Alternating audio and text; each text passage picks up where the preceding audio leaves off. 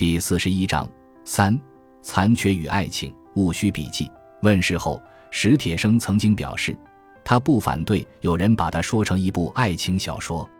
他解释道，他在小说中谈到的生命的密码，那隐秘的决定着人物的性格，并且驱使他们走上了不同的命运之路的东西，是残缺，也是爱情。那么，残缺与爱情，就是史铁生对命运之谜的一个比较具体的破译了。残缺及残疾，史铁生是把它们用作同义词的。有形的残疾仅是残缺的一种，在一定的意义上，人人皆患着无形的残疾，只是许多人对此已经适应和麻木了而已。生命本身是不圆满的，包含着根本的缺陷。在这一点上，无人能够幸免。史铁生把残缺分作两类：一是个体化的残缺，指孤独；另一是社会化的残缺，指来自他者的审视的目光，由之而感受到了差别、隔离、恐惧和伤害。我们一出生，残缺便已经在我们的生命中隐藏着，只是必须通过某种契机才能暴露出来，被我们意识到。在一个人的生活历程中，那个因某种契机而意识到了人生在世的孤独，意识到了人与人之间的差别和隔离的时刻是重要的，其深远的影响很可能将贯穿终生。在《戊戌笔记》中，作者在探寻每个人物的命运之路的源头时，实际上都是追溯到了他们生命中的这个时刻。人物的生日各异，却都是某种创伤经验。此种安排显然出于作者的自觉。无论在文学中还是在生活中，真正的个性皆诞生于残缺意识的觉醒。凭借这一觉醒，个体开始从世界中分化出来，把自己与其他个体相区别，逐渐形成为独立的自我。有残缺便要寻求弥补，恰是对残缺的意识，对弥补它的近乎宗教般痴迷的祈祷，才使爱情呈现。因此，在残缺与爱情两者中，残缺是根源，它造就了爱的欲望。不同的人意识到残缺的契机、程度、方式皆不同，导致对爱情的理解和寻爱的时间也不同，由此形成了不同的命途。所谓寻求弥补，并非通常所说的在性格上互补，这里谈论的是另一个层次上的问题。残缺不是指缺少某一种性格或能力，于是需要从对方身上取长补短。残缺就是孤独，寻求弥补就是要摆脱孤独。当一个孤独寻找另一个孤独时，便有了爱的欲望。可是，两个孤独到了一起，就能够摆脱孤独了吗？有两种不同的孤独，一种是形而上的孤独。即人发现自己的生存在宇宙间没有根据，如海德格尔所说的“嵌入虚无”，这种孤独当然不是任何人间之爱能够解除的。另一种是社会性的孤独，它驱使人寻求人间之爱。然而，正如史铁生指出的，寻求爱就不得不接受他人目光的判定，而他人的目光还判定了你的残缺。因此，海蒙山是仅具现在性。这与其说是他的悲哀，不如说是他的起源。他人的不可把握，自己可能受到的伤害，使得社会性的孤独也不能真正消除。由此可见，残缺是绝对的，爱情是相对的。孤独之不可消除，残缺之不可最终弥补，使爱成了永无止境的寻求。在这条无尽的道路上奔走的人，最终就会看破小爱的限度。而寻求大爱，或者超越一切爱而达于无爱。对于爱情的根源，可以有两种相反的解说：一是因为残缺而寻求弥补，另一是因为丰盈而渴望奉献。这两种解说其实并不互相排斥。越是丰盈的灵魂，往往越能敏锐地意识到残缺，有越强烈的孤独感。在内在丰盈的衬照下。方见出人生的缺憾，反之，不安孤独也许正意味着内在的贫乏。一个不安孤独的人，很可能自以为完满无缺，但这与内在的丰盈完全是两回事。在实际生活中，我们可以看到不同的排列组合：一完满者爱残缺者，表现为征服和支配，或怜悯和施舍皆不平等；二残缺者爱完满者，表现为崇拜或依赖，亦不平等；三完满者爱完满者，双方或互相欣赏，或彼此较量，是小平等；四残缺者爱残缺者，分两种情形。一相濡以沫，同病相怜，是小平等；二知一切生命的残缺，怀着对神的谦卑，以大悲悯之心而爱，是大平等。此项包含了爱的最低形态和最高形态。在《戊戌笔记》中，女教师欧与她不爱的前夫离婚，与她崇拜的画家 C 结合。此后，一个问题始终折磨着她：爱的选择基于差异。爱又要求平等，如何统一？他因这个问题而自杀了。欧的痛苦在于，他不满足于四一，而去寻求二；又不满足于二，而终于发现了四二。可是，性爱作为世俗之爱，却是基于差异的，所能容纳的只是小平等或者不平等，容纳不了大平等。要想实现大平等，只有放弃性爱，走向宗教。欧不肯放弃性爱，所以只好去死。在小说中，作者借诗人奥这个人物，对于性爱问题进行了饶有趣味的讨论。诗人是性爱的忠实信徒，如同一切真正的信徒一样，他的信仰使他陷入了莫大的困惑。他感到困惑的问题主要有二：其一，既然爱情是美好的、多项的爱，为什么不应该？作者的结论是。不是不应该，而是不可能。那么，其二，在只爱一个人的前提下，多项的性吸引是否允许？作者的结论是：不是允许与否的问题，而是必然的，但不应该将之实现为多项的性行为。让我们依次来讨论这两个问题。诗人曾经与多个女人相爱，他的信条是爱与诚实。然而，在这多项的爱中，诚实根本行不通，他不得不生活在谎言中。每个女人都向他要求最爱，都要他证明自己与别的女人的区别，否则就要离开他。其实他自己向每个女人要求的也是这个最爱和区别。设想一下，他们也是一视同仁的爱多个男人，而未把他区别出来，他就感到自己并未真正被爱，为此而受不了。性爱的现实逻辑是。每一方都向对方要求最爱，即一种与对方给予别人的感情有别的特殊感情。这种相互的要求必然把一切不最爱都逼成不爱，而把最爱限定为挚爱。至此为止，多项的爱之不可能似乎仅是指现实中的不可能，而非本性上的不可能。也就是说。不可能只是因为各方都不能接受对方的爱是多项的，于是不得不互相让步。如果撇开这个接受的问题，一人是否可能爱上多人呢？爱情的专一究竟有无本性上的根据？史铁生认为有，他的解释是：孤独创造了爱情，多项的爱情则使孤独的背景消失，从而使爱情的原因消失。我说一说对他的这一解释的理解：人因为孤独而寻求爱情，寻求爱情就是为自己的孤独寻找一个守护者。他要寻找的是一个忠实的守护者，那人必须是一心一意的，否则就不能担当守护他的孤独的使命。为什么呢？因为每一个孤独都是独特的，而在一种多项的照料中，他必丧失此独特性。沦为一种一般化的东西了。形象地说，就好比一个人原想为自己的孤独寻找一个母亲，结果却发现是把他送进了托儿所里，成了托儿所阿姨所照料的众多孩子中的一个普通孩子。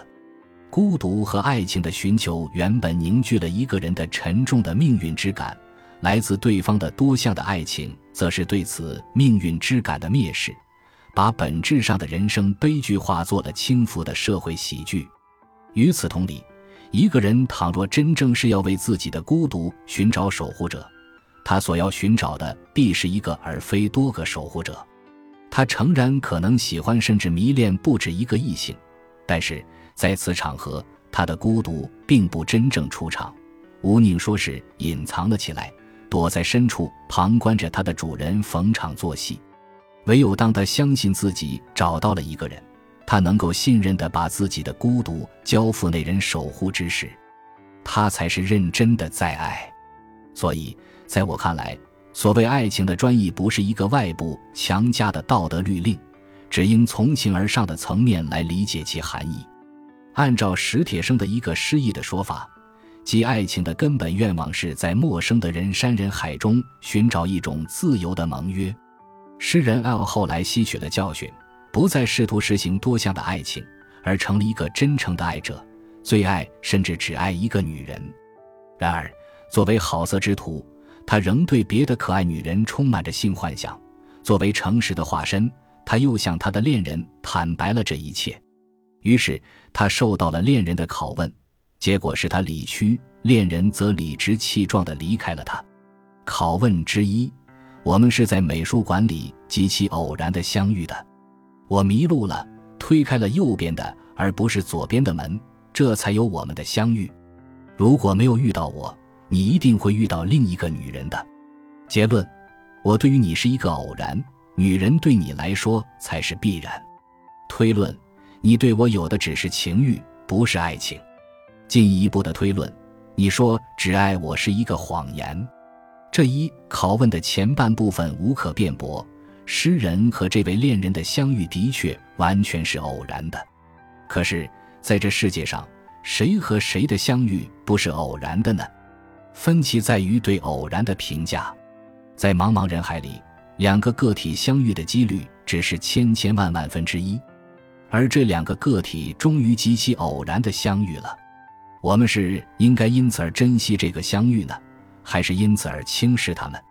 假如偶然是应该蔑视的，则首先要遭到蔑视的是生命本身，因为在宇宙永恒的生成变化中，每一个生命诞生的几率几乎等于零。然而，倘若一个偶然诞生的生命竟能成就不朽的功业，岂不更证明了这个生命的伟大？同样，世上并无命定的情缘，凡缘皆属偶然。好的情缘的魔力，岂不恰恰在于最偶然的相遇，却唤起了最深刻的命运之感？诗人的恋人显然不懂得珍惜偶然的价值。拷问的后半部分涉及到了爱情的复合结构。在精神的形而上的层面上，爱情是为自己的孤独寻找一个守护者；在世俗的形而下的层面上，爱情又是由性欲发动的对异性的爱慕。现实中的爱情是这两种冲动的混合，表现为在异性世界里寻找那个守护者。在异性世界里寻找是必然的，找到谁则是偶然的。所以，恋人所谓“我对于你是一个偶然”。女人对你来说才是必然，却是事实。但是他的推论却错了，因为当诗人不只是把她作为一个异性来爱慕，而且认定她就是那个守护者之时，这就已经是爱情，而不仅仅是情欲了。爱情与情欲的区别就在于是否包含了这一至关重要的认定。当然，诗人的恋人可以说，既然这一认定是偶然的，因而是完全可能改变的。我怎么能够对此寄予信任呢？我们不能说他的不信任没有道理。于是便有了拷问之二和诗人的莫大困惑。拷问之二：你对别的女人的性幻想没有实现，只是因为你不敢。申辩：不是不敢，是不想，不想那样做，也不想那样想。如果能实现，我和他们的区别还有什么呢？可我并不想实现，这才是区别。我只要你一个，这就是证明。幻想之为幻想，就不是不想实现，而只是不能或尚未实现。诗人糊涂了，他无力地问：“曾经对你来说，我与别的男人的区别是什么？”回答是铿锵有力的：“看见他们就想起你，看见你就忘记了他们。”他大义凛然地离开了他。作者问。这就是看见你就忘记了他们吗？作者在这里显然是同情诗人而批评恋人的，借用他在散文《爱情问题中一个更清晰的表达。他对此问题的分析大致是：一、性是多指向的，与爱的专一未必不可共存；二、他把自己仅仅放在了性的位置上，在这个位置上，他与别的女人才是可比的；三、他没有因众多的性吸引而离开他，他却因性嫉妒而离开了他，正证明了他立足于爱，而他立足于性。可是，诗人用什么来证明自己对恋人的感情是爱情？而不只是多项情欲中之一项，与其他诸项的区别仅在它是实现了的一项而已。作者认为，这样的证明已经存在，有多项的性幻想而不去实现，不想去实现，这本身就是爱的证明。使爱情受到质疑的不是多项的性吸引，而是多项的性行为。作者并非站在道德的立场上反对多项的性行为。他的理由完全是审美性质的。他说，性行为中的呼唤和应答、渴求和允许、拆除防御和互相敞开、集悦中忘记你我，仿佛没有了差别的境界。凡此种种，使性行为的形式与爱同构，成为爱的最恰当的语言。正是在性行为中，人用肉体淋漓尽致地表达了摆脱孤独的愿望。在此意义上，是人对残缺的意识。把性恋造成了爱的语言，把性爱演成心魂相互团聚的仪式。性是上帝为爱情准备的仪式，因此，爱者绝不可滥用这种仪式，滥用会使爱失去了最恰当的语言。在我看来，史铁生为贞洁提出了最有说服力的理由：性是爱侣之间示爱的最热烈也最恰当的语言。对于他们来说，贞洁之所以必要。是为了保护这语言，不让它被污染，从而丧失了示爱的功能。所以，如果一个人真的在爱，他就应该自愿地保持贞洁。反过来说，自愿的贞洁也就能够证明他在爱。然而，深入追究下去，问题要复杂得多。诗人的恋人有一句话，在逻辑上是不容反驳的，难怪把诗人说糊涂了。幻想之为幻想。就不是不想实现，而只是不能或尚未实现。如果说爱情保证了一个人不把多项的性幻想付诸实现，那么又有什么能保证爱情呢？如果爱情本身是不可靠的，那么我们怎么能相信它所保证的东西是可靠的呢？一旦爱情发生变化，那些现在不想实现的性幻想，岂不就有了实现的理由？事实上，确实没有任何东西能够保证爱情。问题在于，使爱情区别于单纯情欲的那个精神内涵，即为自己的孤独寻找一个守护者的愿望，其实是不可能在某一个异性身上获得最终的实现的，否则就不成其为形而上的了。作为不可能最终实现的愿望，不管当事人是否觉察和肯否承认，他始终保持着开放性。而这正好与多项的性兴趣在形式上相吻合，因此，恋爱中的人完全不能保证，他一定不会从不断吸引他的众多异性中发现另一个人。与现在这个恋人相比，那人才是他梦寐以求的守护者。也因此，他完全无法证明他对现在这个恋人的感情是真正的爱情，而不是化妆为爱情的情欲。也许爱情的困难在于。他要把性质截然不同的两种东西结合在一起，反而使他们混淆不清了。假如一个人看清了那种形而上的孤独是不可能靠性爱解除的，于是干脆放弃这徒劳的努力，把孤独收归己有，对异性只以情欲相求，会如何呢？把性与爱拉扯在一起，使性也变得沉重了。诚如史铁生所说，性作为爱的语言。它不是赤裸地表白爱的真诚、坦荡，就是赤裸的宣布对爱的蔑视和抹杀。